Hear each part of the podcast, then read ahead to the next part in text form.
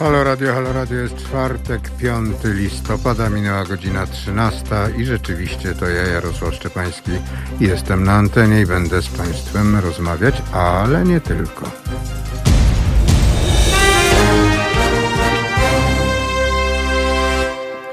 Nie tylko, bo będziemy dzisiaj mieli fantastycznych gości, będziemy gościć, mm, gościem programu będzie pan profesor Andrzej Friszke. I później w drugiej godzinie dołączy do nas redaktor Maciej Wierzyński. No, ze względów zasadniczych cały czas czekamy na wyniki wyborów amerykańskich. Pan profesor Andrzej Friszke mm, jest profesorem nauk historycznych, profesorem historii, nauk humanistycznych, to się tak nazywa, jest historykiem. Jest specjalistą od najnowszej historii Polski i tego, co się działo w Polsce, no właściwie tak od początku XX wieku, tak naprawdę. Chociaż głównie zajmował się pan profesor do tej pory tym, co się działo w opozycji w czasie, w czasach PRL-u, w Solidarności, w rewolucji, rewolucji Solidarności. Rzucam też tak troszkę przy okazji tytułami. Dzień dobry panie profesorze. Witam cię Andrzeju. Dobry, witam. Serdecznie. Rzucam tytułami, bo Solidarność Podziemna 1981-89 to twoja książka z roku 2006. A ta... No to nie jest moja, to to jest, ja tam jestem tak, redak- prostym, prostym redaktorem, tak. Nie, nie, no i autorem więcej jednej trzeciej, ale są No też inni. Anatomia buntu Kurej Modzelewskiej i Komandosi sprzed 10 lat, to już się przyznajesz. Tak jest. No. Tak jest całkowicie. Rewolucja Solidarności 80-81 sprzed 6 lat też się przyznajesz. Tak jest, Dobrze. tak jest. No, ale ja bym chciał dzisiaj porozmawiać o książce, której jeszcze nie ma, bo już miała być, ale jeszcze jej nie ma, która się nazywa Państwo czy Rewolucja i ona jest e, o polskich komunistach i socjalistach w okresie międzywojennym, ale właściwie wcześniej, bo ona jest mm, na właściwie ona obejmuje końcówkę, ostatnie dziesięciolecie XIX wieku i pierwsze dwa dziesięciolecia XX wieku, czyli 30 jest. lat do 20, do 20 roku. To jest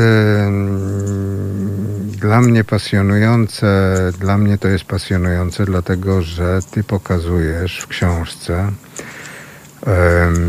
to, jaka była rola socjalistów i, no, i komunistów. Komuniści chcieli co innego, socjaliści chcieli co innego. Ale to dzięki socjalistom Polska e, w, Polsce po, było po, po, przyjęto powszechne prawo wyborcze, było równouprawnienie kobiet, ośmiogodzinny dzień pracy, prawo do strajku, ubezpieczenie społeczne. To nie był standard w Europie po I wojnie światowej. Oczywiście, że nie Andrzej. Friszka. E, Oczywiście, że nie był. Trzeba przypomnieć, że par Polska Partia Socjalistyczna, kiedy powstawała w 1892 roku, jako punkt pierwszy swojego programu postawiła odbudowanie państwa polskiego. I to było e, rzeczą fundamentalną przez cały ten okres. E, Oczywiście związane to też było z innymi postulatami, jakie to ma być państwo polskie. A więc republika, republika oparta o powszechne głosowanie, o ośmiogodzinny dzień pracy, o prawa robotników, o ubezpieczenia społeczne, to co powiedziałeś przed chwilą. W gruncie rzeczy wokół tego się budowała partia. E, I oczywiście dzisiejszemu czytelnikowi należy wytłumaczyć, co to było socjalistyczne, bo to dzisiaj często jest No używane jako i tu jest. inwektywa. Używane A już jako komunista to inwektywa. w ogóle jest to już, to już jeszcze bardziej. Tak, tak jest. No, znaczy, o komunizmie za sekundkę Mhm. powiem i co wyjaśnię. Natomiast najpierw mówimy o socjalizmie. Socjalizm, że tak powiem, był y, ideologią rozwijaną w ciągu XIX wieku, głównie wokół rzeczywiście koncepcji Marksa o klasowym podziale społecznym. Ale y, daleko to jest niewystarczające i nie wszyscy socjaliści byli ortodoksyjnymi marksistami. E, mm, e, były też inne nurty socjalizmu, jeśli chodzi o polską tradycję Abramowski, na przykład Keles Kraus, Limanowski. To są wszystko socjaliści niepodległościowi.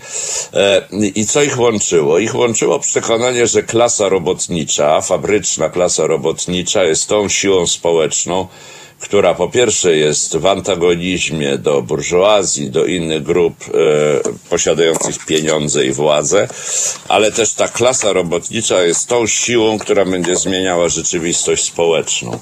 Ma tą moc. E, a zatem e, należy kierować tymi robotnikami, inspirować ich, pobudzać, nakłaniać.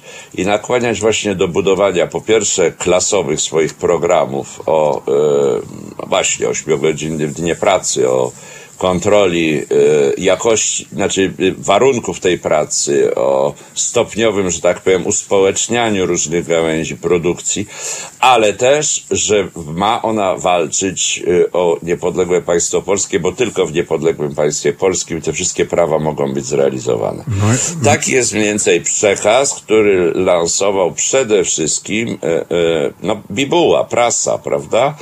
Tak to się odbywało. Wokół kolportażu nielegalnej prasy budowano no właśnie ruch. przypomnijmy, że to była prasa nielegalna. No, oczywiście, to była prasa albo sprowadzana z zagranicy nielegalnie i rozpowszechniana nielegalnie, albo wręcz drukowana w Polsce. I tu dochodzimy do nazwiska Józefa Piłsudskiego, który był no liderem właśnie, tej właśnie partii. Właśnie o to cię chciałem zapytać, bo mi zabrakło Piłsudskiego nie, nie, to... w gronie socjalistów. Nie, nie, bo, no bo ja mówiłem o takich y, autorach koncepcji ideowych. Natomiast Piłsudski też tworzył koncepcje ideowe, ale może nie o charakterze takim e, dotyczącym samej, e, samego socjalizmu, co taktyki walki. Ten sam Józef e... Piłsudski, który leży, koło którego leży Lech Kaczyński na Wawelu i ten sam Józef Piłsudski, którego czci i wielbi Antoni Macierewicz. No i już. No, Macierewiczem tu zostawił w spokoju. Natomiast y, oczywiście, oczywiście Józef Piłsudski był liderem partii socjalistycznej. To nie ma e, żadnych co do tego wątpliwości. E, on wydawał w podziemiu robotnika aż do aresztowania w roku 900. I on, e, i on tworzył tą partię, budował ją i właściwie był liderem całej tej grupy przywódczej, najaktywniejszym działaczem. E, I, I także w okresie rewolucji 905 roku, no, y, od, wyrósł z tej partii, tu zbudował sobie grono współpracowników, e, z którymi potem tworzył niepodległą Polskę w roku 18. Ale to jest właśnie to pismo Robotnik, to później e, w latach, w końcu lat 70., 1970., mm-hmm. KOR, który wydawał pismo podziemne, też je nazwał Robotnik i to było dokładnie przeniesienie tradycji. No, tak jest, tak jest. Y, opozycja lat 70. Y, często nawiązywała do wzorów tamtego czasu i i w tytułach czasopism, i w nazwach niektórych grup organizacyjnych, na przykład Towarzystwo Kursów Naukowych.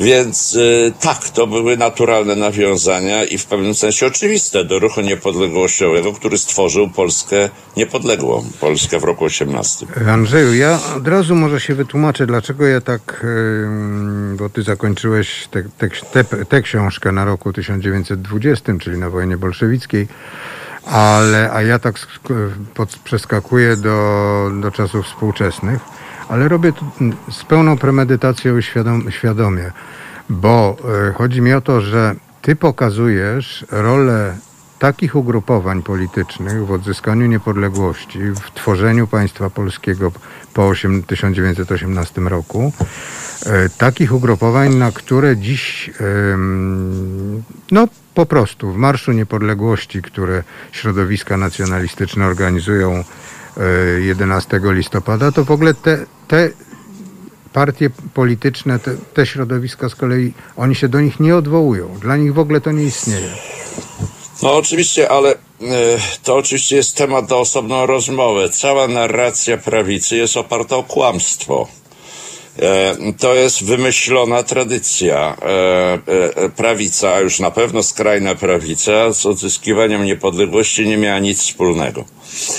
A zatem to, że oni zbudowali sobie całkowicie kłamliwą narrację, kłamliwą ideologię, no to jest problem, że tak powiem, e, współczesności i pytania o jak można, jaką karierę może uczynić kłamstwo.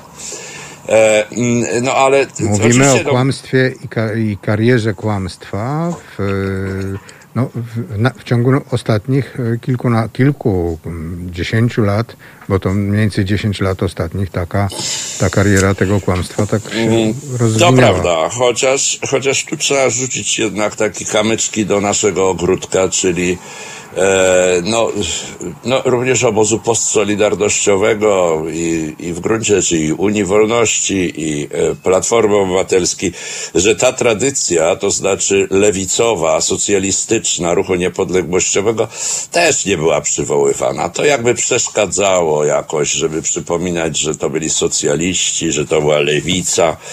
E, I powiedziałbym, że nasi, nasi przywódcy o tym za rzadko mówią mówili, niechętnie mówili. Raczej, że tak powiem, Piłsudski się narodził deus et machina w czasie I wojny światowej jako komendant legionów, a ten jego okres e, socjalistyczny mało był przypominany.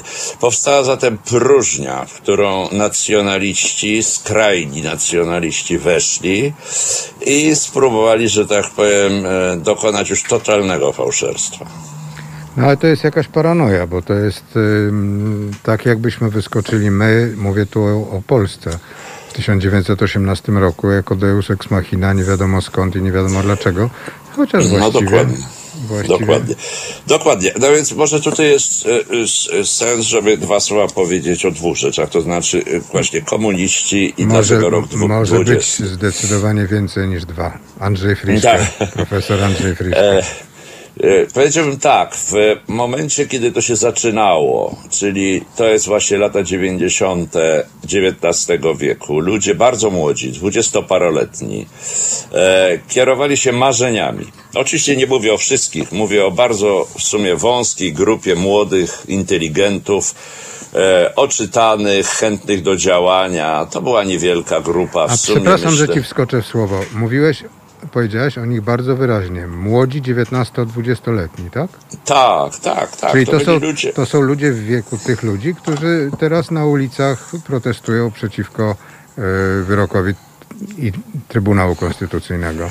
No, mniej więcej, albo okay. ciut starsi, ale w każdym razie przed trzydziestką.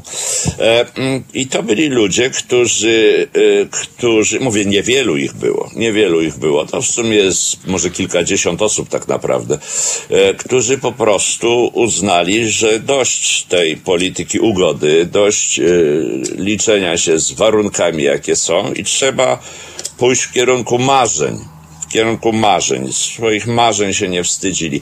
Ogłoszenie w roku 1892, czyli, czyli, będą... czyli jeszcze jedno do, do, pozwolę sobie przeszkodzić, czyli inaczej mówiąc walczyli z pozytywizmem. No tak, zdecydowanie.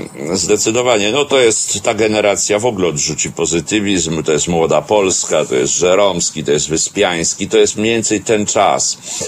E, a więc postanowili iść w kierunku swoich marzeń. Te marzenia miały motywować ich działania. Marzeniem było odbudowanie Polski, e, rzucenie takiego hasła, takiego pragnienia, działania w tym kierunku. W roku tysiąc, w latach 90. XIX wieku, kiedy nic, kompletnie nic nie wskazywało na to, że to może być możliwe. Był całkowicie stabilny układ, od 100 lat trwała, trwały zabory, E, Polska rzeczywiście wchodziła w skład organizmu gospodarczego państwa rosyjskiego i w ogóle mało kto był zainteresowany poza e, sentymentalnymi marzycielami, którzy przeglądali jakieś albumy z dawnych lat, prawda, sławiące dawnych polskich rycerzy, dawnych polskich, e, prawda, polskie wojny na wschodzie, Husaria, ale to nie było husarie tak, i takie różne E, że tak powiem, ikonograficzne e, przyjemności. E, czytali może pana Tadeusza, ale to nie były realne rzeczy. Realna polityka w ogóle nie wskazywała na to, że odbudowanie państwa polskiego w ogóle może być możliwe. A oni tak, oni ci młodzi z Piłsudskim, J. Konarkiewiczem, Wasilewskim, Stanisławem Wojciechowskim, no i całym gronem ich współpracowników jeszcze młodszych, E, rzucili to hasło i zaczęli wokół niego organizować opinię publiczną, byśmy dzisiaj powiedzieli, przy pomocy tych nielegalnych podziemnych czasopism. A druga grupa Druga grupa, i właśnie tą grupą ja się zajmuję przede wszystkim, czyli przyszłych komunistów, mówili jakże to, to są zupełne mrzonki. Jaka niepodległość? To w ogóle nie ma żadnych szans. Trzeba iść w kierunku polityki klasowej, tak jak socjaliści w Niemczech, we Francji. E, trzeba iść w kierunku idei rewolucji, obalenia kapitalizmu, obalenia wyzysku pracy e, i budowania e, perspektywy nowego społeczeństwa, społeczeństwa właśnie klasy robotniczej, e, socjalizmu, e, a nie e, nacjonalistycznych idei, idei, e, które są mrzonkami. Te dwa e, nurty starły się ze sobą już od samego swojego początku i toczyły walkę przez cały ten czas, o którym ja piszę i powiedziałbym, że ta walka właśnie tych dwóch nurtów rozstrzygnęła się definitywnie w bitwie pod Warszawą e, w Czyli roku 20. W 1920 walka tak naprawdę między, można powiedzieć, też komunistami i socjalistami. Tak jest, dlatego że ten nurt internacjonalistyczny, e, nie niepodległościowy, bardzo klasowy, no poszedł z, z rewolucją rosyjską. Uważał, że to jest początek budowy nowego świata, świata niekapitalizmu, świata mm, e, internacjonalizmu, świata, e, tak jak oni to rozumieli, wolności klasowej, obalenia hierarchii. robotników, chłopów. tak, e, tak jest. wszystkich. No, tak jest. A nie budowanie burżuazyjnych państw. E, socjaliści budowali państwo ze świadomością, że klasowo to ono jest dalekie od ich ideałów, ale państwo jest najważniejsze. A tamci mówili, klasa robotnicza jest najważniejsza. I to starcie nastąpi e, w latach 19-20, e, no również w ramach, że tak powiem, walki Polski z Rosją. E, a w, w, tej, w tej partii, prawda, komunistycznej, rosyjskiej, czy współdziałając z nią, byli ci właśnie polscy komuniści. No i Marchlewski, prawda, Dzierżyński, e, Warski, to tu w kraju, powiedzmy, optował też za rewolucją powszechną. E, więc Julian star- Marchlewski, ja przypomnę tylko, że to był komunista, patron ulicy, która dzisiaj się zwie ulicą Jana Pawła II i dlatego niektórzy mówią Jana Pawła Tak mówią. Więc to był, że tak powiem, starcie tych dwóch formacji polskiej lewicy. E, e, i, mm, I powiedziałbym tak, jeszcze to chyba trzeba dodać, bo to też chyba jest, e, w ogóle nie, nie ma świadomości. Kiedy oni się buntowali przeciwko kapitalizmowi, przeciwko e, stosunkom pracy, no, to trzeba sobie przypomnieć, że w, w tym momencie dzień pracy wynosił 11 godzin. Nie obowiązywały właściwie żadne ubezpieczenia społeczne, Sobot, ani soboty, emerytura. soboty nie były wolne.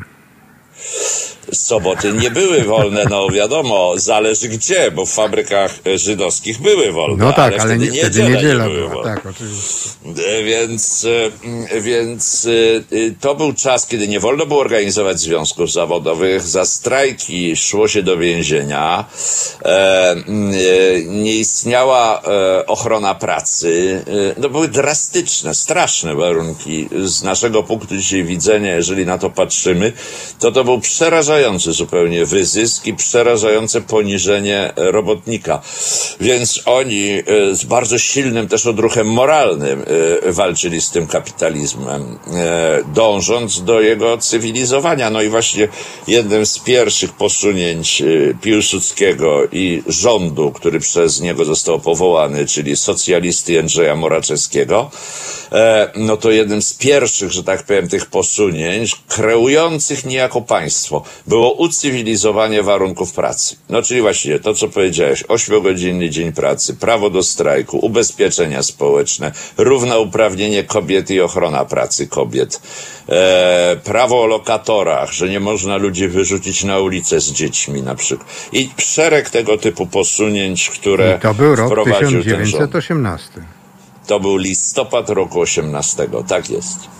I, I od tego czasu teoretycznie te wszystkie przepisy, te wszystkie prawa obowiązują. Te wszystkie przepisy i te prawa obowiązują i dzisiaj one straciły w świadomości powszechnej jakiekolwiek zabarwienie e, lewicowe czy prawicowe.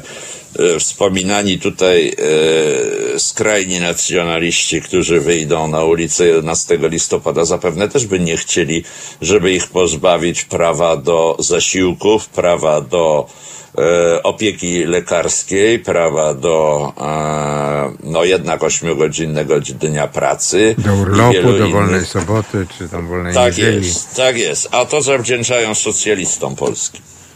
Ciekawe, czy jakby zapytać taką ankietę zrobić wśród tych wędrujących 11 listopada na spacerze, ich nim spacerze, to czy by cokolwiek na ten temat wiedzieli?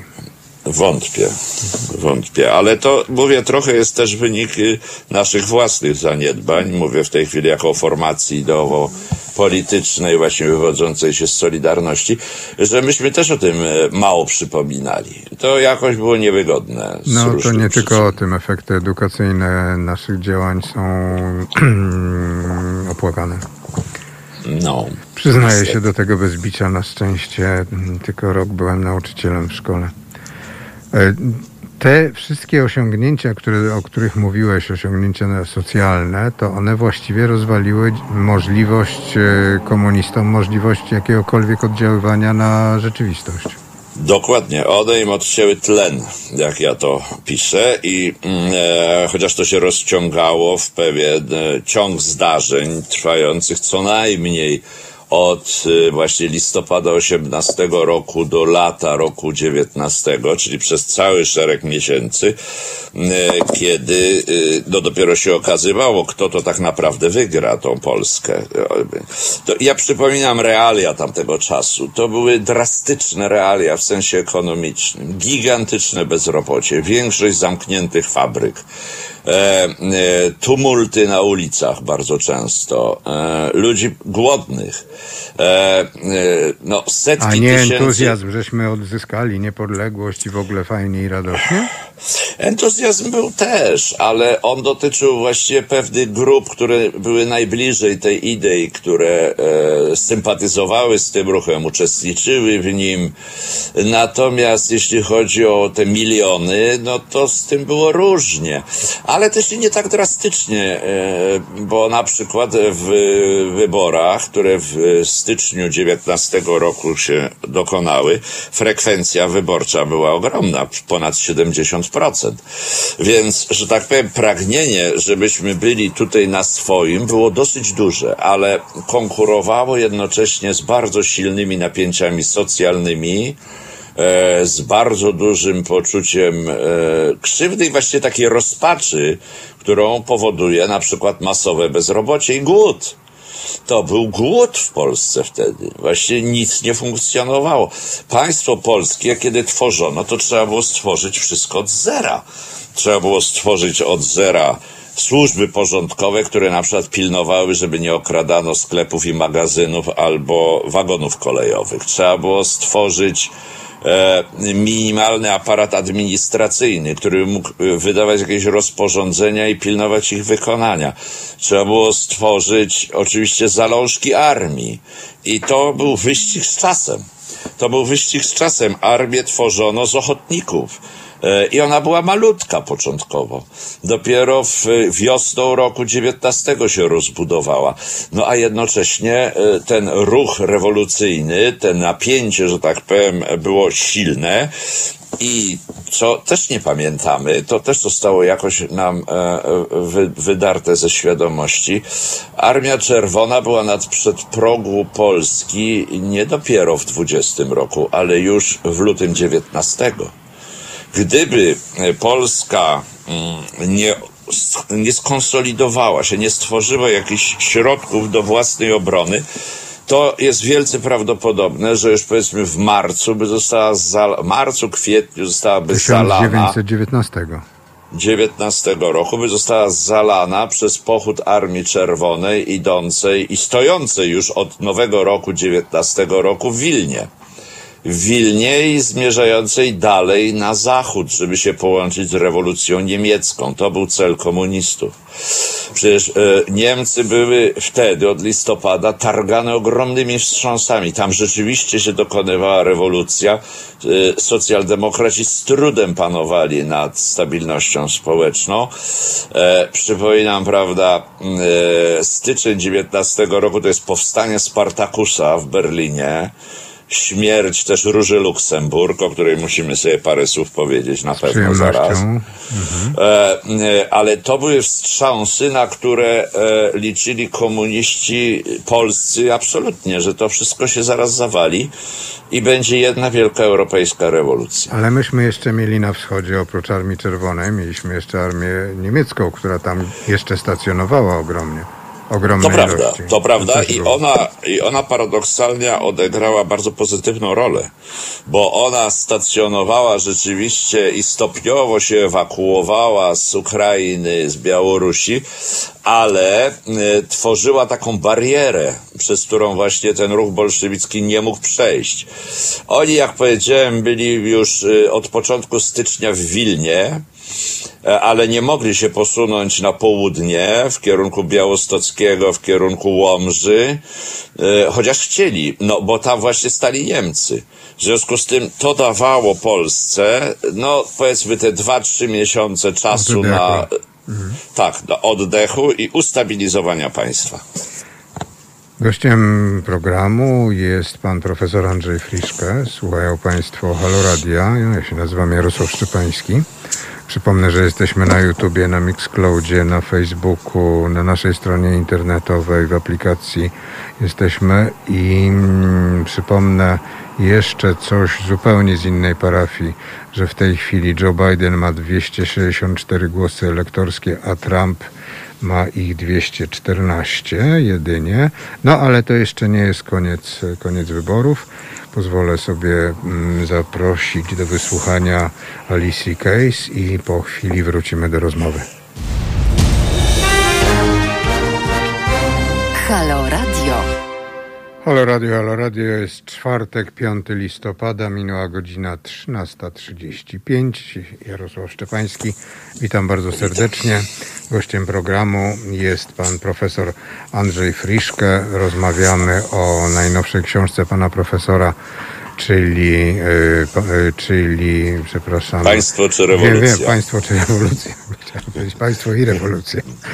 I, i, i, I to wyszłoby bez sensu. E, ale też rozmawiamy o po prostu o historii Polski lat, e, początku lat dwudziestych e, i nie, o odzyskaniu niepodległości. Ja tak tylko przypomnę, że 11 listopada jest święto niepodległości, w związku z czym jest to, no, to święto pretekstem do naszej rozmowy. Rozmawialiśmy o socjalistach, rozmawialiśmy o ich udziale w tworzeniu państwa, rozmawialiśmy to znaczy rozmawialiśmy, to pan profesor mówił. Mówiłeś o tym, że, że to dzięki socjalistom mamy powszechne prawo wyborcze, równouprawnienie kobiet, ośmiogodzinny dzień pracy, prawo do strajku, ubezpieczenie społeczne. E, ale nie rozmawialiśmy jeszcze o mm, tych, którzy, e, którzy po II wojnie światowej przejęli władzę. Nie rozmawialiśmy o komunistach. No tak. Y, znaczy, w ogóle pojęcie komunizm jest no pojęciem właśnie. późniejszym, to znaczy ono właściwie jest związane z rewolucją rosyjską. Wcześniej było używane w różnych Przypomnijmy kontekstach. 1917 rok. Tak jest. Ono wcześniej było używane w różnych kontekstach. Przecież Marx z Engelsem wydali manifest komunistyczny. To jest rok 1848. I ono kiedyś nie było tak nacechowane e, odrębnością wyraźną. E, partia z kolei, partie odwołując się do Marksa nazywały się socjaldemokratyczne. E, takie partie powstały w Niemczech, we Francji. No i w Polsce też. Ten nurt, który później będzie się z niego wywodzi komunizm, nazwał się Socjaldemokracja Królestwa Polskiego, potem Socjaldemokracja Królestwa Polskiego i Litwy. Tam słowa komunizm nie ma. Natomiast ich koncepcje, ich y, wierzenia, ich analizy e, prowadziły właśnie do tego, co nazywamy komunizmem od y, roku 17. E, I oni się potem określą jako partia komunistyczna w roku 1918. E, I na czym ta różnica polegała, jeszcze raz trzeba powiedzieć. Socjaliści, socjaldemokraci, E, oni w zasadzie e, e, nie posuwali się tak daleko, jak przyszli komuniści, to znaczy akceptowali pluralizm polityczny, akceptowali metody legalnej walki, wierzyli, że w państwie burżuazyjnym, jeżeli jest państwem demokratycznym, przeprowadza wybory, daje wolność działania związkom zawodowym, ten ruch nie musi od razu tego państwa obalać. Może je zmieniać drogą właśnie stopniowych e, zmian, stopniowych reform. E, ci, którzy się potem określą jako komuniści, w to nie wierzyli. Uważali, że to jest droga e, niepewna, że tego państwa się wtedy nigdy nie zmieni należycie, że ono po prostu pozostanie skorygowanym państwem kapitalistycznym. Jedyna właściwie droga przed y, ruchem socjali demokratycznym, socjalistycznym to jest obalić istniejące państwo i stworzyć nowe z innymi czyli elitami. Wtedy, czyli koniec, y, znaczy koniec XIX wieku, początek XX, to byłoby obalenie Prus, Aust Austro-Węgier i Rosji. I taki był program. Oni to jawnie głosili. Tak trzeba zrobić. Trzeba obalić, że tak powiem, istniejące państwo, e, elity w tym państwie rządzące, cały system prawa i zbudować, że tak powiem, nowe, oparte o ruch rewolucyjny, o masowy ruch rewolucyjny, nowe państwo. To głosiła Róża Luksemburg, to głosił Julian Marchlewski, to głosił e, no, również Dzierżyński, chociaż on nie był specjalnie aktywny jako publicysta. I to jest ten ruch. Stąd też... E, ten Dzierżyński, sposób... który później stał na placu Dzierżyńskiego, czyli tam e, na placu dzisiejszym bankowym, tam tak gdzie jest. dzisiaj stoi Słowacki. Tak jest. W Warszawie tak jest. oczywiście. Tak jest. Tak jest.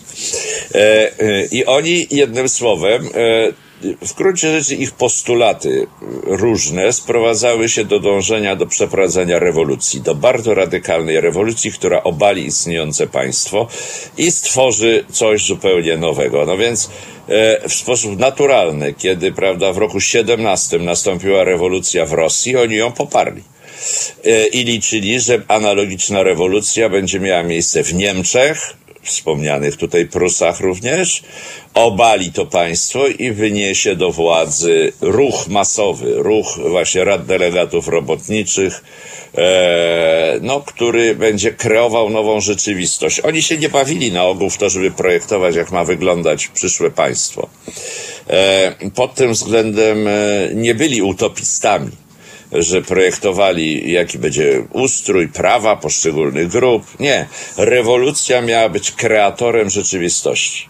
Czyli e, inaczej wasz... mówiąc, komisarze, komisarze rewolucyjni byliby twórcami państwa i twórcami rzeczywistości. No właśnie, niekoniecznie.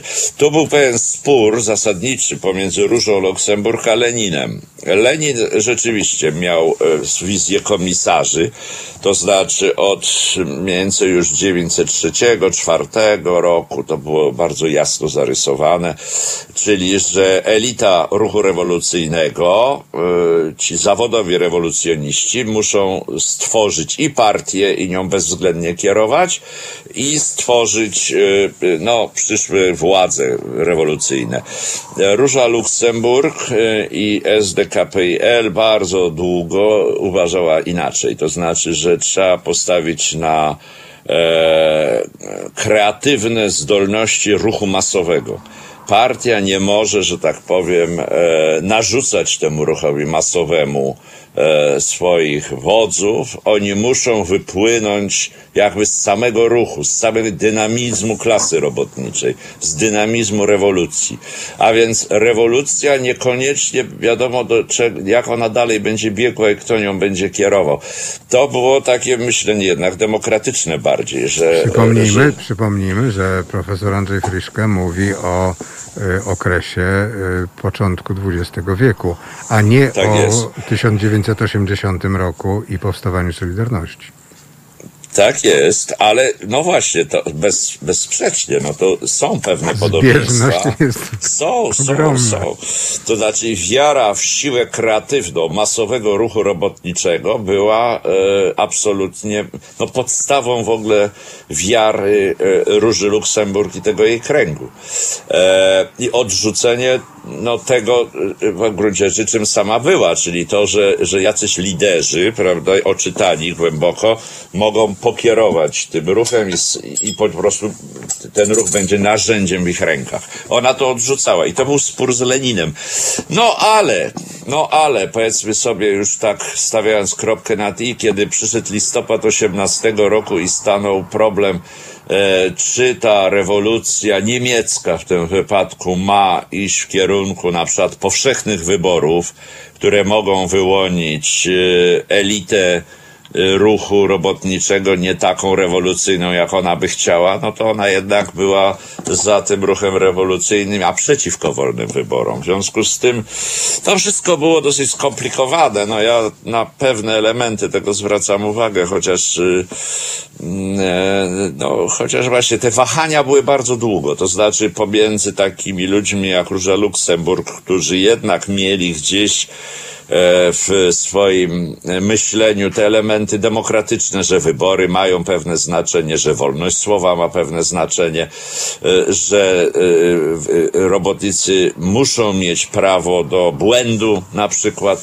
a pomiędzy, pomiędzy a, a ruchem leninowskim, który właściwie takich rzeczy nie dawał, był de facto odziedziczył cały ten rosyjską skłonność do samodzierżawia i do pełnej kontroli nad społeczeństwem.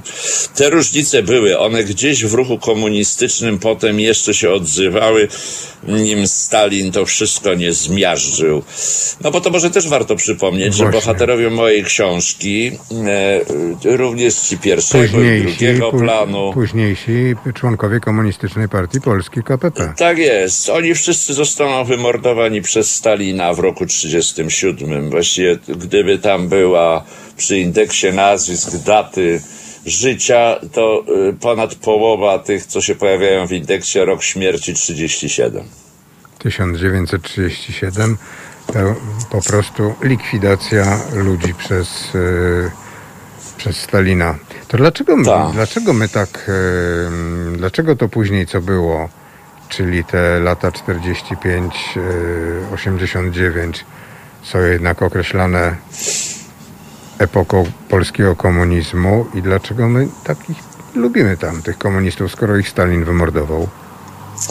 No nie wiem, czy ich lubimy. Ja tam dlaczego ich nie, nie lubi? Dlaczego ich A, nie dlaczego lubi? Nie, aha, dlaczego ich nie lubi?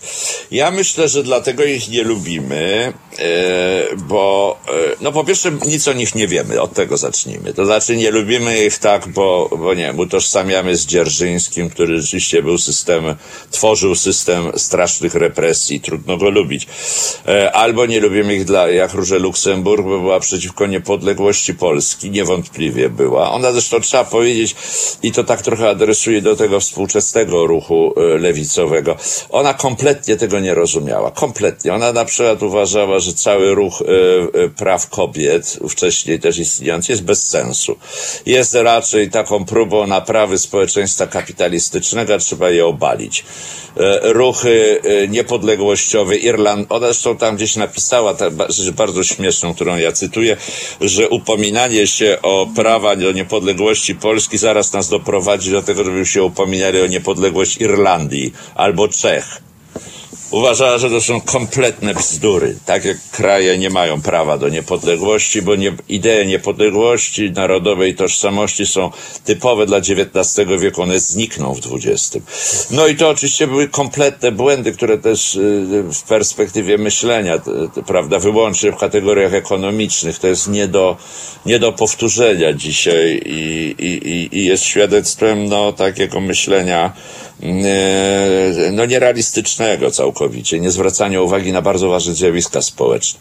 Więc to jest kolejny powód, dla którego nie lubimy. Również ludzie, którzy walczą na przykład o prawa kobiet, czy o prawa mniejszości narodowych, czy o prawa zwierząt, e, nie mogą się e, w żaden sposób odnieść do tamtej tradycji i te głupoty, które wygaduje pan Czarnek bez przerwy, albo idiotyzmy, które co chwila mówi biskup Jędraszewski, że to niby ma źródło w marksizmie, to są po prostu ludzie, którzy elementarnych rzeczy nie wiedzą, kompletnie są niedouczeni są, kompromitują się całkowicie. No ale można się kompromitować, bo dzisiaj nikt e, nie zgłębia, prawda, czym był marksizm i o co mu chodziło, tylko można różne bzdury przypisywać marksistom, albo i słuszne idee, zależy jaki kto ma pogląd, tylko nie mające nic wspólnego kompletnie z, z marksizmem. Z rzeczywistością. A powiedz jeszcze, bo... Mm jest takie przekonanie i właściwie mm, opinia, że komuniści to są idee żydowskie i że to jest właściwie komuniści, Żydzi. To jest to, jest to, to same, tożsame. No oczywiście to nie jest tożsame, chociaż jest coś na rzeczy. To znaczy, mm, e, to, ja też się trochę tym zajmuję w książce, to znaczy ten okres, o którym mówię, koniec XIX wieku. Dlatego pozwalam sobie ciebie zapytać. Tak, bardzo proszę. Początek XX to jest czas bardzo silnego wśród Żydów nurtu i asymilacyjnego i takiego e, laickiego. Znaczy e, spora część Żydów e, odrzuca ten model życia wyłącznie pod władzą rabinów i w zamkniętych społecznościach żydowskich, chce być normalnymi ludźmi, normalnymi obywatelami. Ja tu zaprotestuję. Żydzi żyjący pod władzą rabinów też są normalnymi ludźmi, tylko inaczej żyją. No, e, to prawda, dobrze, że zaprezentuję. Normalnymi w sensie tych, co ich oglądają, tak. że tak powiem, na ulicy nieżydowskiej. Tak Czyli studiujących świeckie kierunki, pracujących jako lekarze, jako adwokaci, ale niekoniecznie również jako dziennikarze, jako literaci, jako, e, jako robotnicy wreszcie, po prostu, ale nie związanych, że tak powiem, e, z ortodoksją. Z, z ortodoksją jako modelem życia, zachowań regulujących. Jest bunt bardzo silny przeciwko temu. Ten bunt znajduje, że tak powiem, ujście w, w stronę tworzenia świeckich ugrupowań żydowskich różnych. Od sionistów poczynając, przez y, partię y, taką jak Bund, o którym też trochę piszę, czyli socjalizm żydowski, Żydzi, tam nie ma innych, to są Żydzi, którzy, że tak powiem, odrzucają całą tą tradycję e, ortodoksyjną i są po prostu socjalistami. To jest trzeci nurt na ziemiach polskich, bardzo ważna partia, ja o niej sporo piszę. No ale oprócz tego właśnie część osób e, z tego samego kręgu uważa, że po prostu jednocześnie trzeba się asymilować do języka, do, e, do, do, do kultury większości na tym, w tym kraju. E, no często są to też osobiste wybory, na przykład fascynacja kulturą, literaturą polską i stają się po prostu Polakami, albo są gdzieś na granicy pomiędzy, bo to jest przecież pewien proces asymilacji do kultury. Trochę jeszcze są Żydami, trochę są e, Polakami, gdzieś dokonują e, takiego przejścia. I to jest szalenie ważny problem dla, e, dla też tego ruchu. Czasem prowadzący do rzeczy absurdalnych. Na przykład to, co ja cytuję wypowiedzi takiego Henryka Steindomskiego. On był y, właśnie żydowskiego pochodzenia, radykalnie odrzucał żydostwo i w czasie I wojny światowej atakował niesłychanie ostro Bund za to, że w ogóle chce nadal się posługiwać językiem żydowskim. Uważał, że Żydzi powinni przejść na język polski, odrzucić te wszystkie tam soboty, nie soboty. To wszystko jest zawracanie głowy. Osobne szkoły są zawracaniem głowy. Trzeba po prostu radykalnie y, odrzucić wszystko, co jest elementem kultury żydowskiej. Ujednolicić. Tak, tak. I to był te, taki bardzo radykalny nurt asymilacyjny. On, e, on był bardzo mocno obecny w SDKPL. Bardzo wielu tych działaczy jest e, Żydami z pochodzenia. Niektórzy wręcz są Żydami. Znaczy tam w różnych ankietach pisanych e, w Moskwie przeważnie po roku 17-18 deklarują się jako Żydzi. Ale chociaż ich było dużo, no to, to, to nie wolno tak jak to robi prawica mówić, że to są znaki równości, bo w tym ruchu też był Marchlewski, szlachcic polski, przypomnę, wręcz szlachcic, E, Pestkowski. Dzierżyński też e, był. Dzierżyński, drugi szlachcic polski. Właśnie. Pestkowski, mało znany, o którym ja tam dużo piszę, jeden z twórców rewolucji październikowej, przewrotu moskiewskiego e, w Petersburgu. Petersburgu. I potem bardzo ważna postać bolszewików, też szlachcic polski. Bobiński, szlachcic polski. Tam e, polsk inteligentów, że tak powiem, etnicznych, e, no było sporo. A wreszcie też było sporo ludzi, również o korzeniach e, może żydowskich, ale całkowicie zasymilowanych. Tacy sami zresztą byli też po stronie Polskiej Partii Socjalistycznej, e, że ja wspomnę Feliksa Perla, którego, o którym dużo piszę. To była bardzo ważna postać socjalizmu niepodległościowego i Polskiej Partii Socjalistycznej w pierwszych latach niepodległości, no właściwie można powiedzieć chyba lider, najważniejsza chyba postać. No oczywiście, że on był ze środowiska żydowskiego, ale nikt przy przytomny by go nie uznał za przedstawiciela mniejszości narodowej. W związku z tym, y, przypominam zresztą, co się też nie pamięta, Żydzi to, była, to było 10%, ponad 10% społeczeństwa polskiego, a w miastach jedna trzecia ich mieszkańców. W związku z tym mm, to nie jest tak, że to był jakiś problem marginalny. Żydzi na co dzień byli częścią Polski. W związku z tym też fakt, że w ruchach politycznych była jakaś istotna część osób żydowskiego pochodzenia, było jak najbardziej naturalne. Po prostu było, mm, nie tylko byli, ale było ich widać w każdym miasteczku, w każdym miejscu, na każdej miejscowości, na każdym targu, wszędzie. Po prostu. Tak jest. Byli tak bardzo jest. widoczni.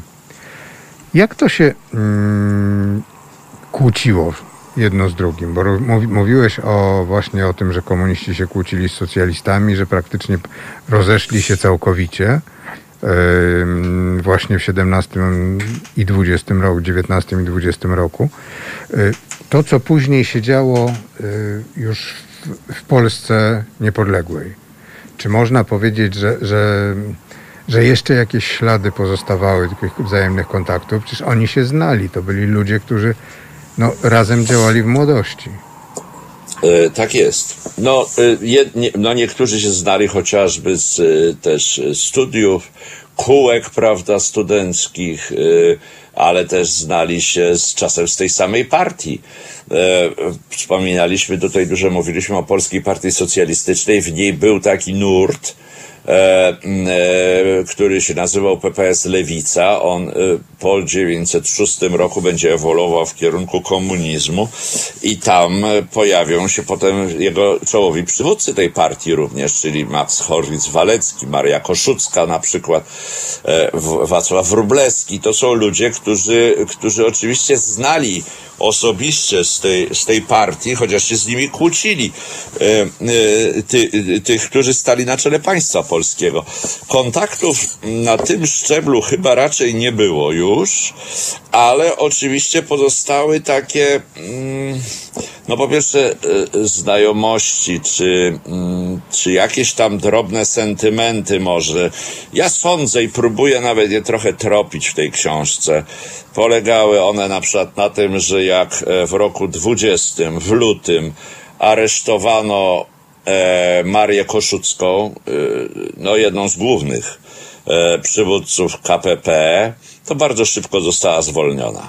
A tu piszesz e, jeszcze, jak... wrócę wcześniej, do wcześniejszego, znaczy rok wcześniej, opisujesz taką historię mm, na początku 19, 1919 roku.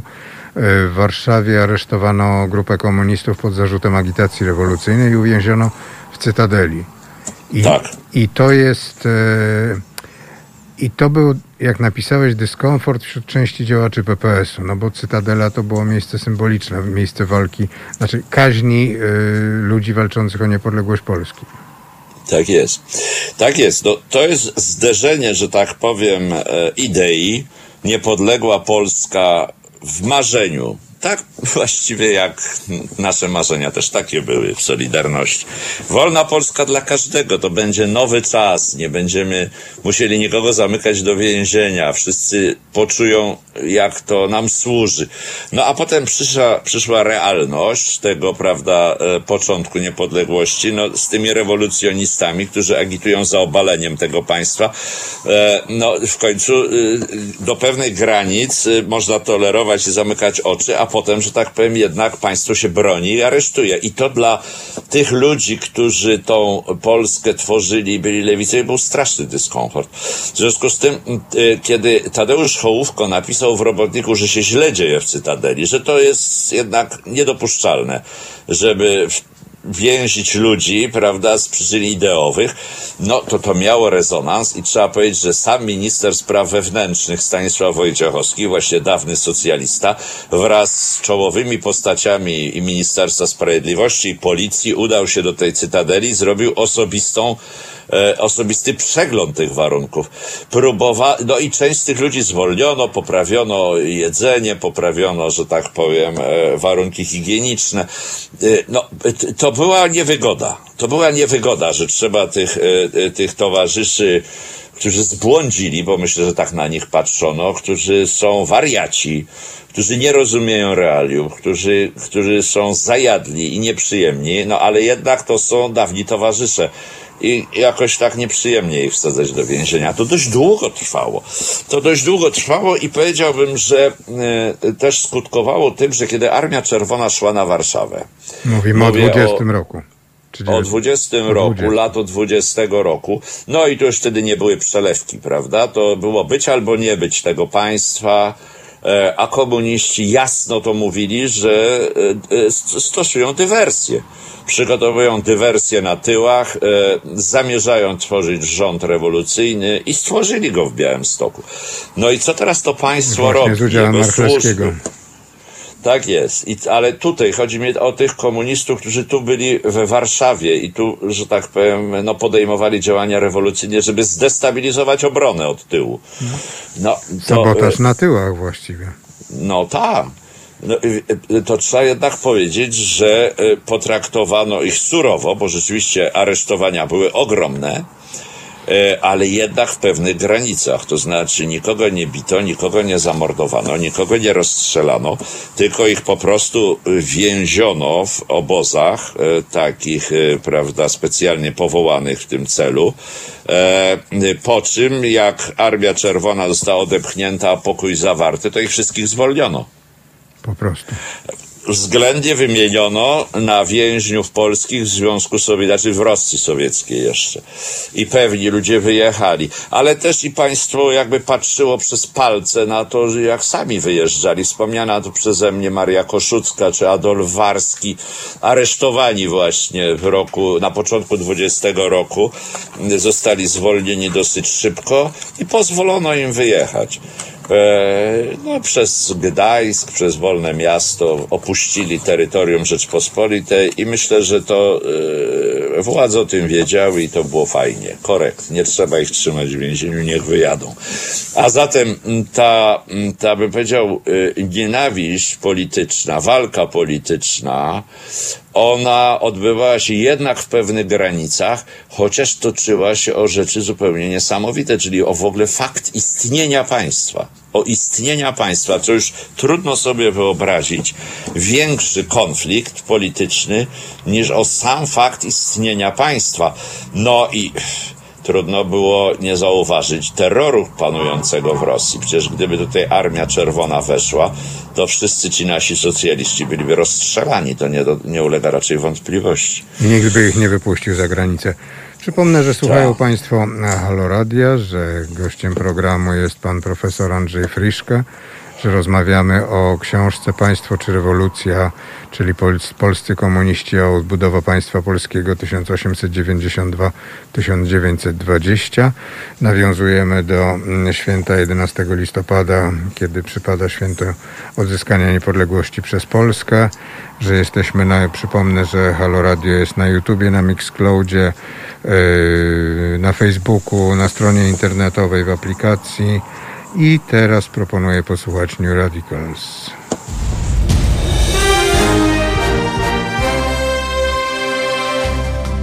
Halo Radio. Pierwsze medium obywatelskie.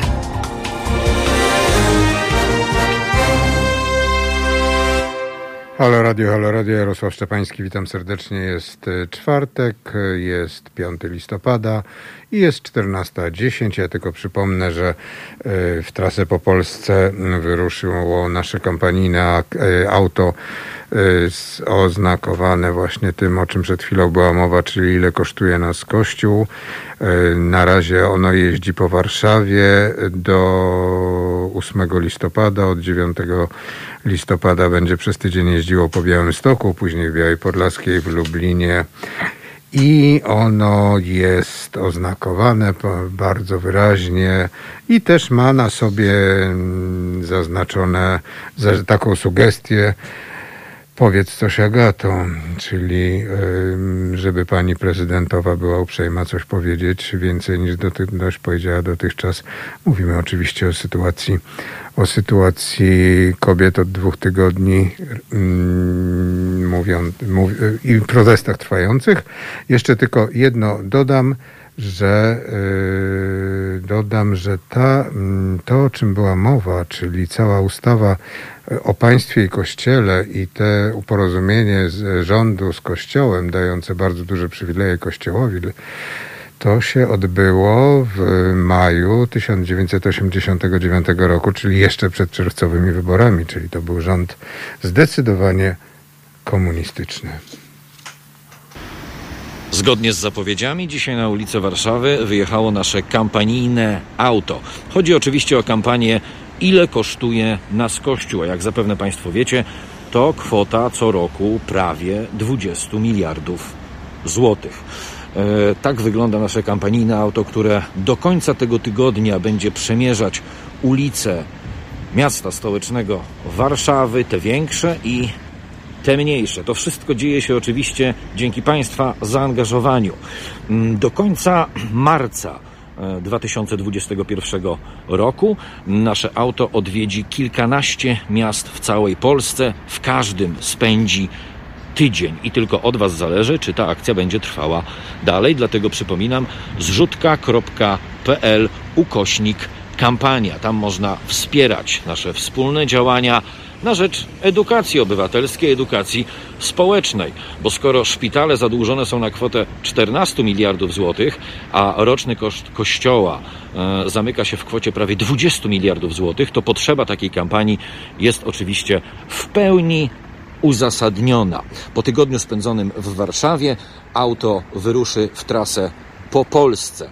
Więcej szczegółów na naszym radiowym fanpage'u na Facebooku, e, czyli fanpage'u Halo Radiowym i oczywiście w programach na antenie Halo Radia.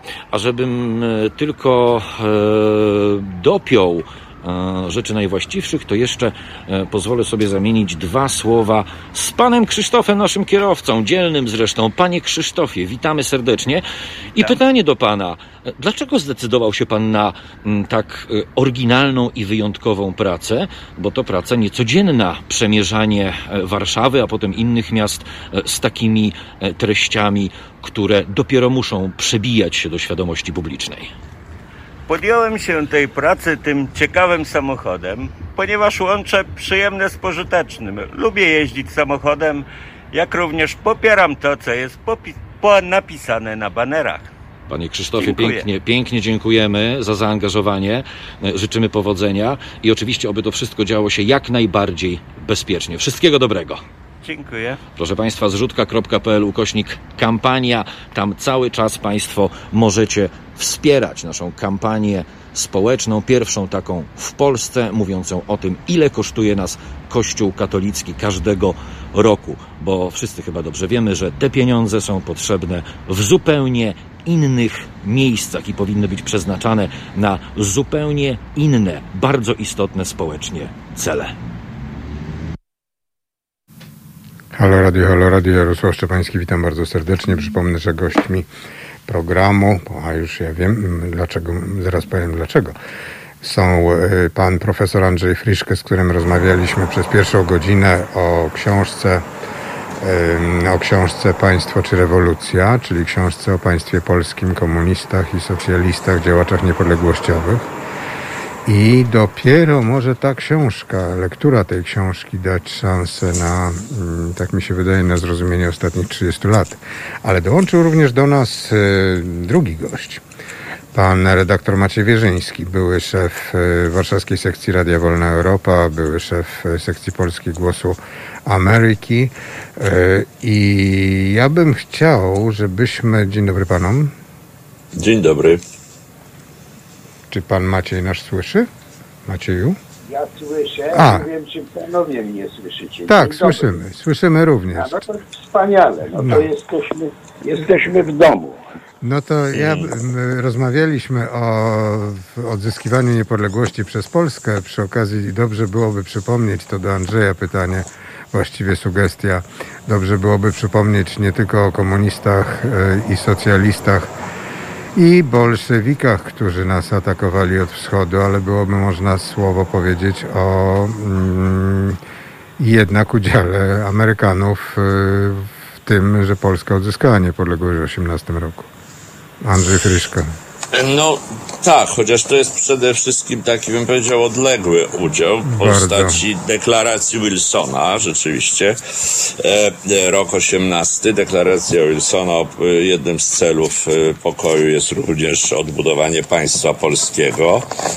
E, I to oczywiście miało pewne znaczenie dla pozycji później państwa polskiego na arenie światowej ale powiedziałbym, że w realiach tutaj wewnątrz polskich y, to nie za bardzo. To później jest rzeczywiście e, udział e, prac takich, prawda, dla, e, dla spraw społecznych, spraw walki z nędzą, ale no, jednak to jest daleki kraj, prawda. W tamtych czasach izolacjonizm amerykański zwyciężył.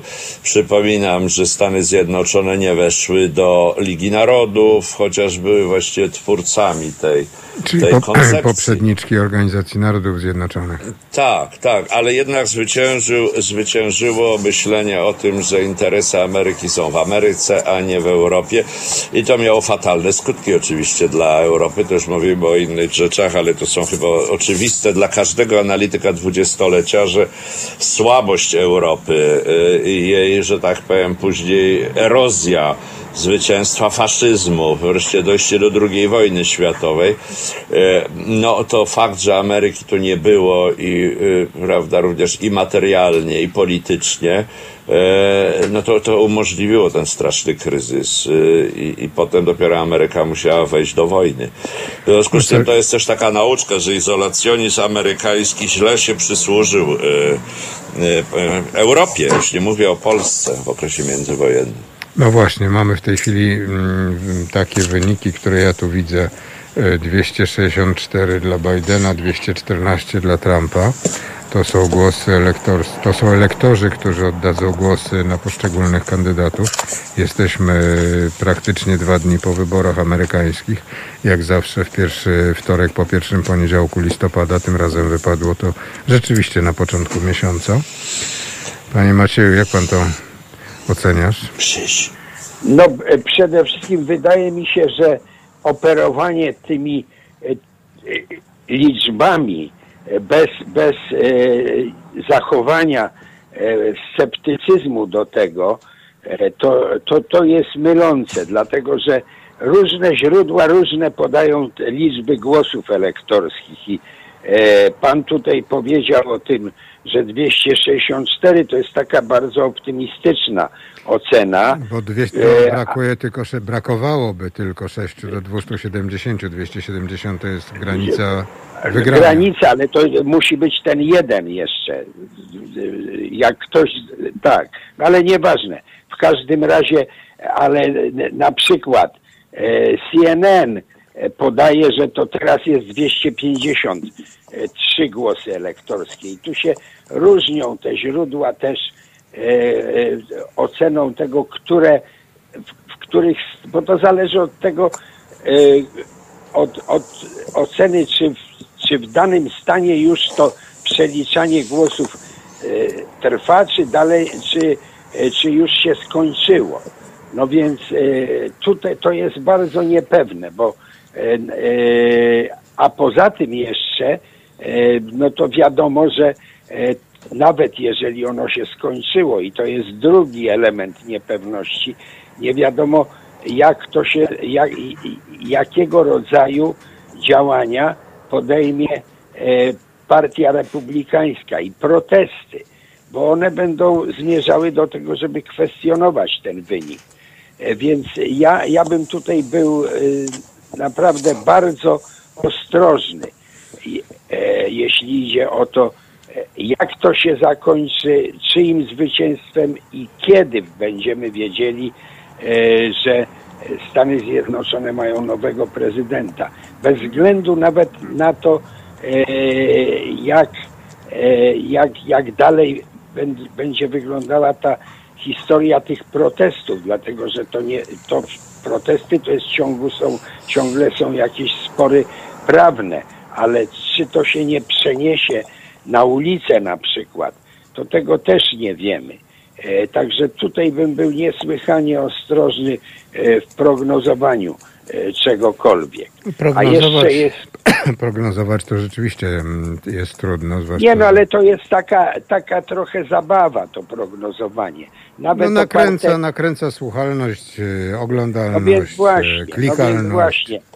Tak, nawet, nawet jeżeli oparte jest na jakichś liczbach, a nie tylko na czystych spekulacjach, to też to się y, bardzo może różnić. No właśnie jak podałem tutaj te dwa, dwa różniące się od siebie źródła, a mam przed oczami taką e, mapkę, na której te stany, w których e, wedle, wedle, wedle na przykład e, CNN-u już jeszcze się nie skończyła, skończyło liczenie, a wedle e, takiego źródła bardziej optymistycznego, czyli e, National Public Radio, e, to jest bardzo skądinąd rzetelne źródło i bardzo ostrożne, ale równocześnie niewątpliwie z sympatiami bliżej Bidena.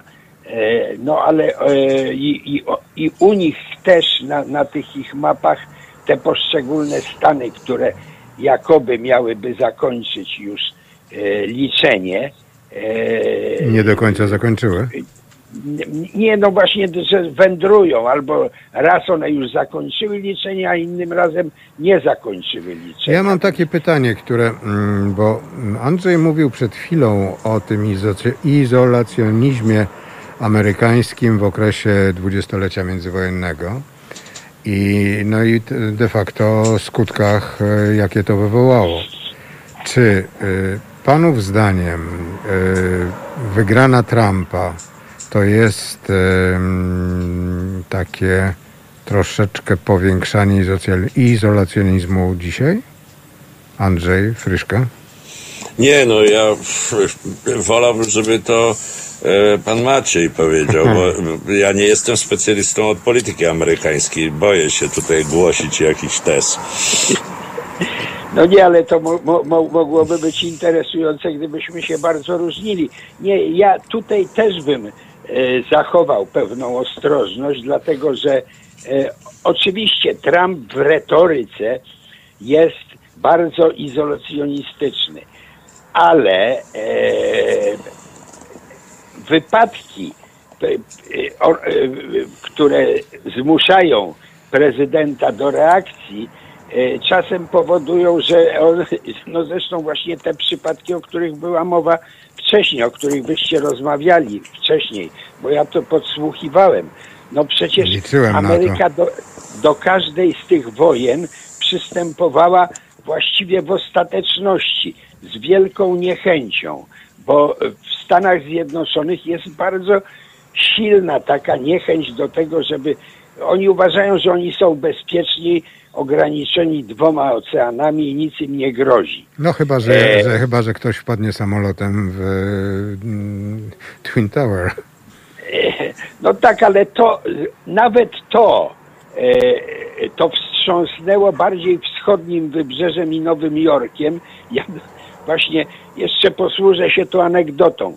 No niedługo po tym, po tym ataku e, jechałem e, z, ze wschodniej części Stanów Zjednoczonych, ze wschodniego wybrzeża do centrum. Nie dojechałem do Kalifornii, ale w każdym razie z każdą milą było coraz mniej różnych tych flag i takich elementów e, świadczących o tym, że, że dla e, obywatela amerykańskiego to było jakiś wstrząs. A dojechałem do Ohio, które jest w samym, no, W samym nie w samym, ale w każdym razie bliżej środka i tam już w ogóle nikt się tym nie przejmował. E, pamiętam, wstrząsnęła mnie gazeta lokalna, w której był na pierwszej stronie wielki tekst o jakichś tam rozgrywkach e, lokalnych baseballowych czy futbolowych, już nie wiem, a o tym, co się dzieje na świecie i, w, i e, na wschodzie wybrzeża, to już w ogóle nie było ani słowa. Także, także to, to, y, to jak podkreślę jeszcze raz, że uważam, że w Ameryce ten, ten element takiego, y, to poczucie izolacji od świata i niechęć, żeby Ameryka się angażowała w sprawy światowe, to jest bardzo silne i y, Trump na tym zresztą zbija kapitał. No przecież ten e, America First, on cały czas mówi, co my się będziemy tam zajmowali innymi. E, ewentualnie on y, o Chinach, prawda, głównie mówi. Zresztą poza tym e, to też No, się biznesowo, przesuwa. biznesowo raczej. No nie, tak, tak, ale, ale też i zagrożenie militarne, no nie będę w to wchodził. W każdym razie uważam, y, to znowu to Andrzej lepiej y, to zna, ale przecież przystąpienie Ameryki do pierwszej wojny światowej, do, w czasie pierwszej wojny światowej i w czasie, to było właściwie To wymuszone. Tak. No nie, no, no Tak. nie całkiem, tak, ale wymuszone.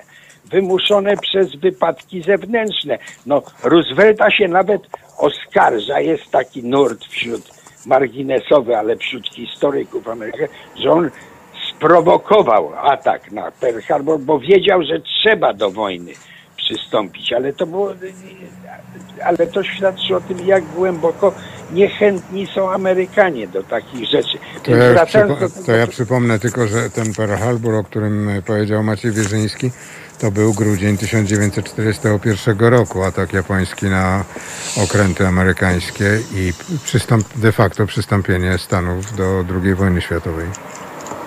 No więc, e, ale, ale w sumie, e, sumując Twoje pytanie, jak to będzie, czy, czy lepiej, żeby Trump, czy lepiej, żeby Biden, e, to oczywiście dla... No cóż za przenikliwość pana redaktora, bo właśnie tak sobie myślałem, żeby to pytanie tak sformułować.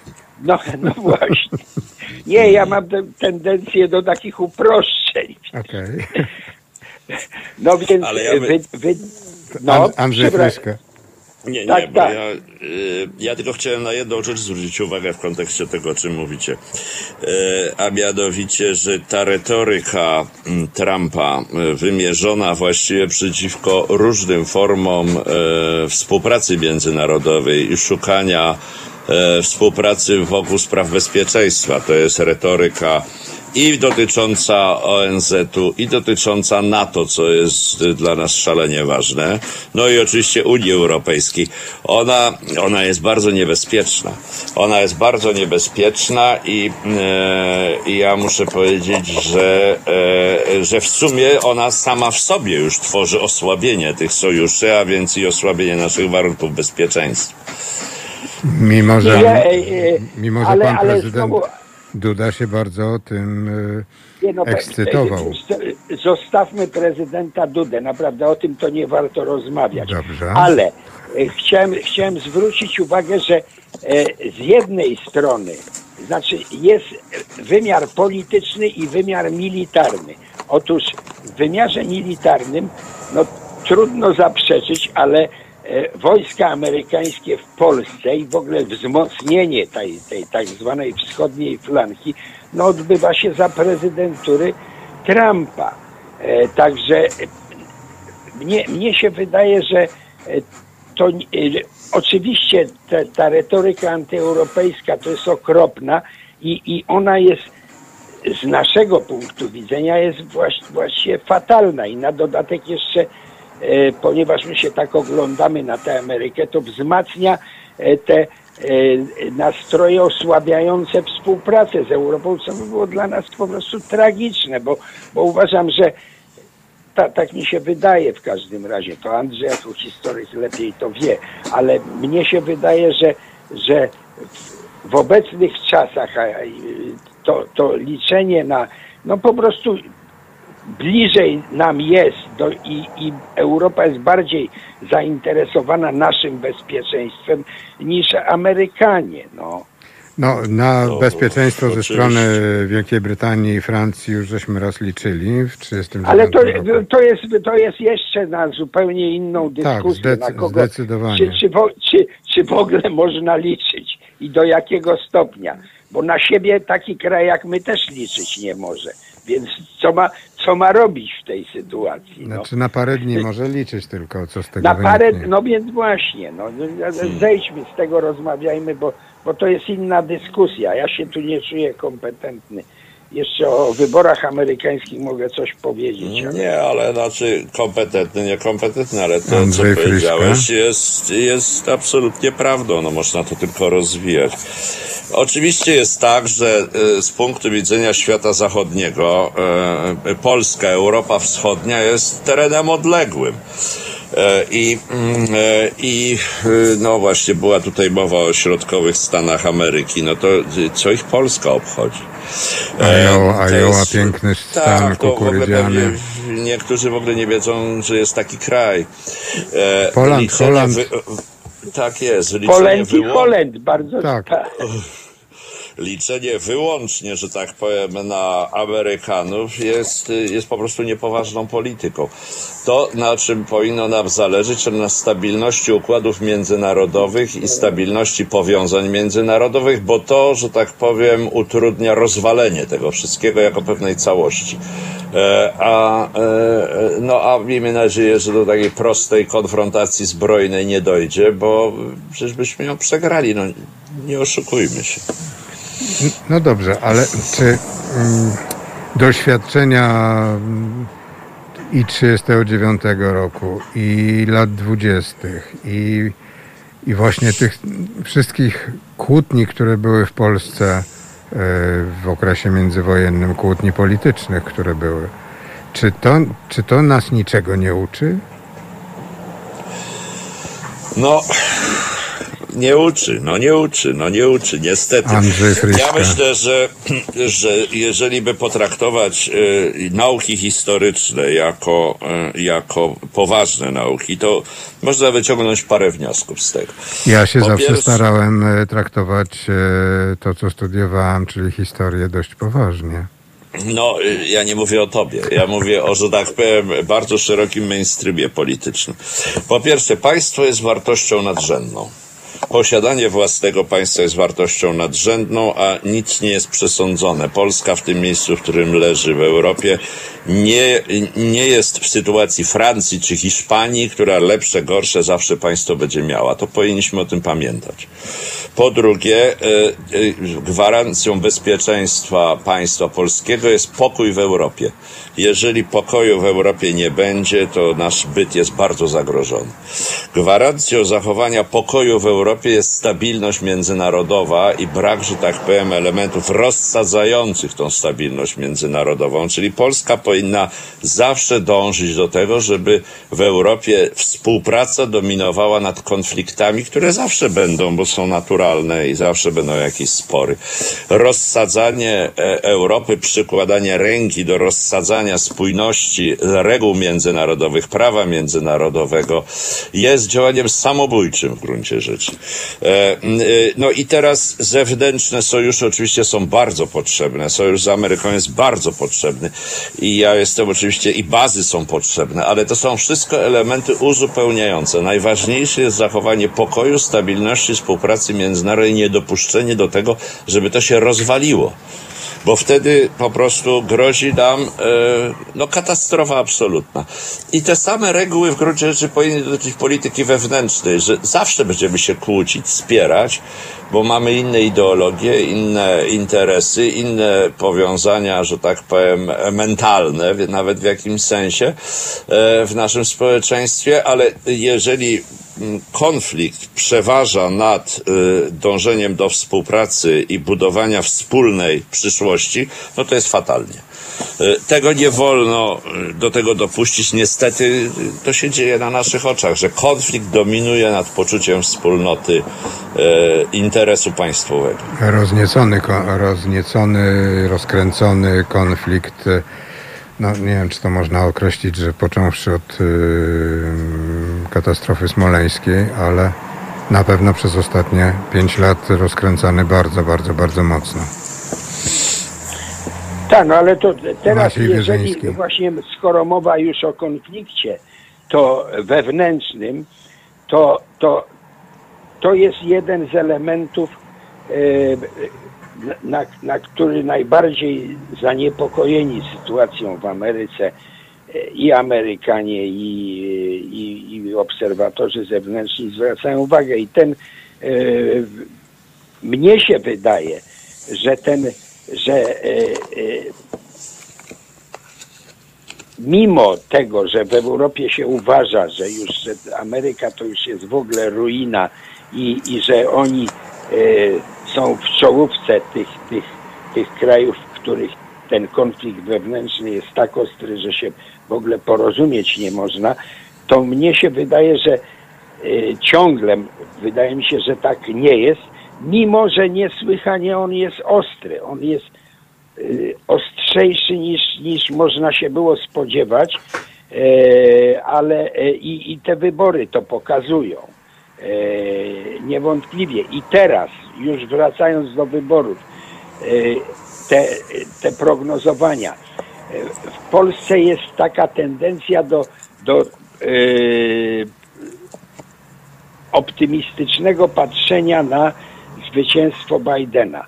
Oczywiście to, to by było, wydaje mi się, że to by było lepiej, ale z drugiej strony też trzeba widzieć, z jakimi on kolosalnymi trudnościami jako prezydent e, spotka się, bo najprawdopodobniej. Z oporem e, po prostu też. Z oporem. Tak, ale ja już nie mówię o, z oporem spo, w społeczeństwie, bo, bo e, to, że, że, to, że oni tak idą łeb w łeb, to już świadczy o tym, jak to społeczeństwo jest, jest podzielone i gwałtowność tego, i poza tym e, to E, e, poparcie dla Trumpa. Dla Trumpa jako reprezentanta pewnego stylu politycznego.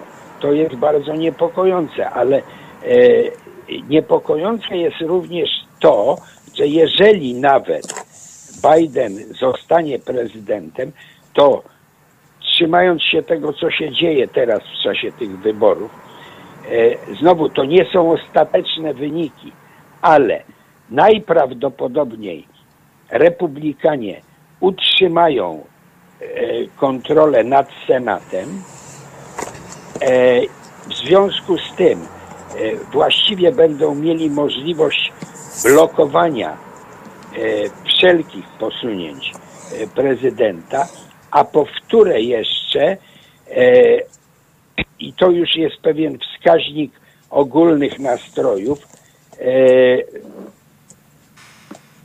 E, demokraci, e, stan posiadania demokratów w Izbie Reprezentantów, czyli w Izbie niższej Kongresu, się pogorszy.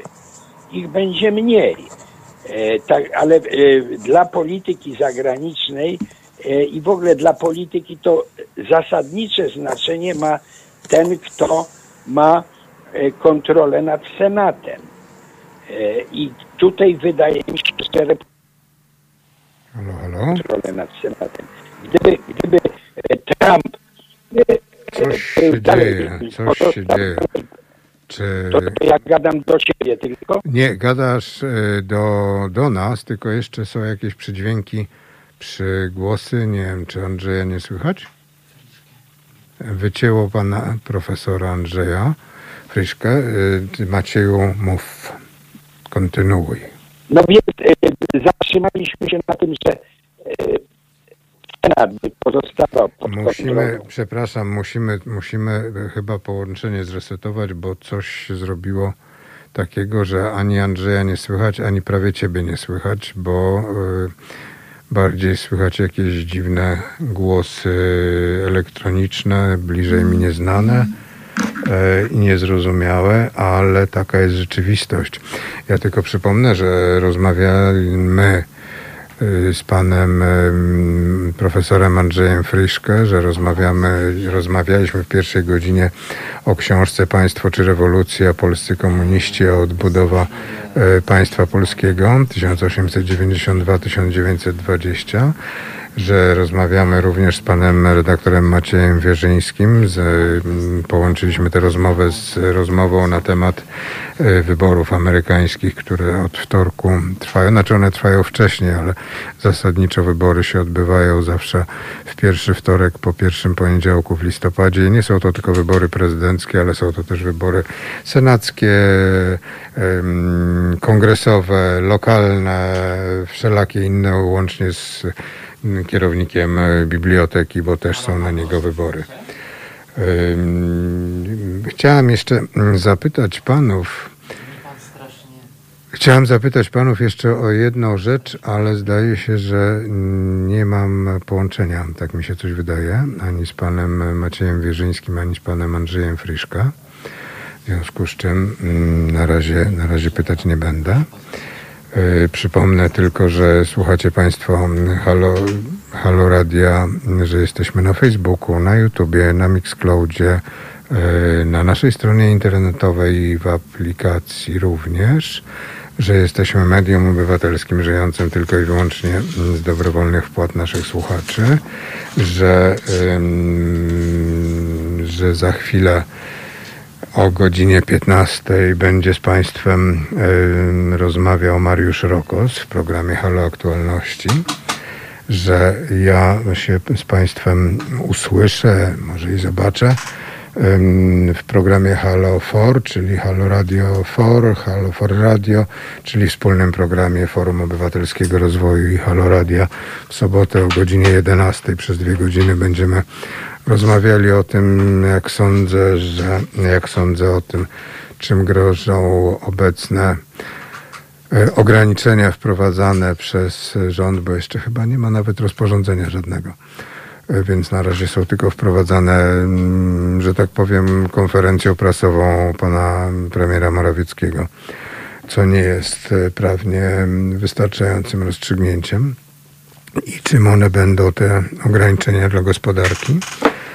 W związku z tym, że połączenia już z panami nie mamy, nie udało się odzyskać, nie wiem dlaczego, mm, to ja tylko chciałem jeszcze mm, przypomnieć, że mm, taka mnie refleksja naszła, bo dzisiaj przeczytałem, że kolejny wiceminister zrezygnował, jeden z, z Ministerstwa Zdrowia, to znaczy pani wiceminister, jeden wiceminister y, z Ministerstwa Nauki, czyli od pana Czarnka, m, pan doktor Maksymowicz. Wydaje mi się, że to jest bardzo ciekawe, że akurat lekarz rezygnuje z wiceministrowania w momencie, kiedy jest pandemia, no ale to widocznie już są zupełnie inne, jakieś dla mnie niezrozumiałe działania.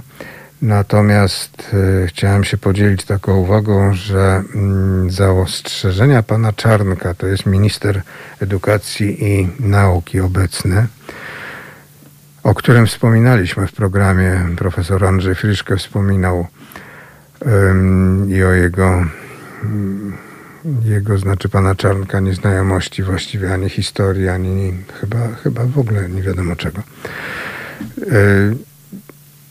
To, co on robi, strasząc nauczycieli, strasząc uczniów, nakazując nauczycielom i dyrektorom, donosić na uczniów i na nauczycieli, bo dyrektorzy mają jakoby według niego obowiązek donosić, kto uczestniczy w strajku, kto namawia do strajku, kto namawia do działania przeciwko państwu polskiemu, a konkretnie nie tyle przeciwko państwu, co przeciwko panu yy, PiSowi i panu ministrowi Czarnokowi. Że to są takie działania, których jeszcze nie mieliśmy okazji oglądać, słuchać, spotkać się z nimi. No, za czasów PRL-u to ja sobie nie przypominam. Od lat y, 70. tego typu zachowań. Również w stanie wojennym coś takiego nie miało miejsca. To jest działanie przeciwko państwu, to jest działanie przeciwko społeczeństwu, to jest działanie przeciwko młodym ludziom, ponieważ y, Pan minister od edukacji próbuje ich nauczyć tego, żeby byli dla siebie wzajemnie kapusiami, donosicielami na siebie i po prostu, żeby nie zajmowali się własnym państwem. Inaczej mówiąc, żeby nie korzystali z własnych praw, które im przysługują, bo prawa do krytyki, prawa do wyrażania swoich poglądów, prawa do dyskusji to są prawa konstytucyjne, które młodzi ludzie mają i których tego umiejętności uczenia się, umiejętności dyskusji, umiejętności wyrażania swojego zdania powinna ich uczyć szkoła, musi ich uczyć szkoła, muszą się uczyć za młodu. A to, że tydzień konstytucyjny, który w tym roku, delikatnie mówiąc, nie miał miejsca, czyli nauka o konstytucji prowadzony przez Stowarzyszenie imienia Zbigniewa Hołdy, nie miał miejsca ze względu na, na, na COVID to mm, nagle się zrobił dzięki pani mm, magister Julii Przyłębskiej, czyli prezesowi y, Trybunału Konstytucyjnego wyrokiem, który, który Trybunał podjął, y, przyjął dwa tygodnie, wydał, przepraszam, wydał dwa tygodnie temu, to się ten tydzień konstytucyjny przerodził w y, ogólnopolski tydzień konstytucyjny, wyrażany na ulicach całej Polski, wyrażany na ulicach przez młodych ludzi i nie tylko przez młodych ludzi. I, i to jest chyba dla nich najlepsza lekcja mm, wychowania obywatelskiego i przestrzegania praw konstytucyjnych. Jarosław Szczepański, dziękuję bardzo. Teraz Bromski Bit.